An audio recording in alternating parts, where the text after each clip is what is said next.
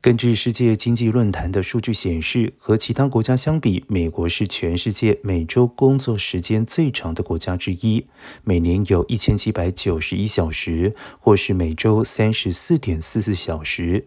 根据 WalletHub 分析美国人口普查局的数据，以二零二零年十六到六十四岁打工族的十二个月工作时数进行排比，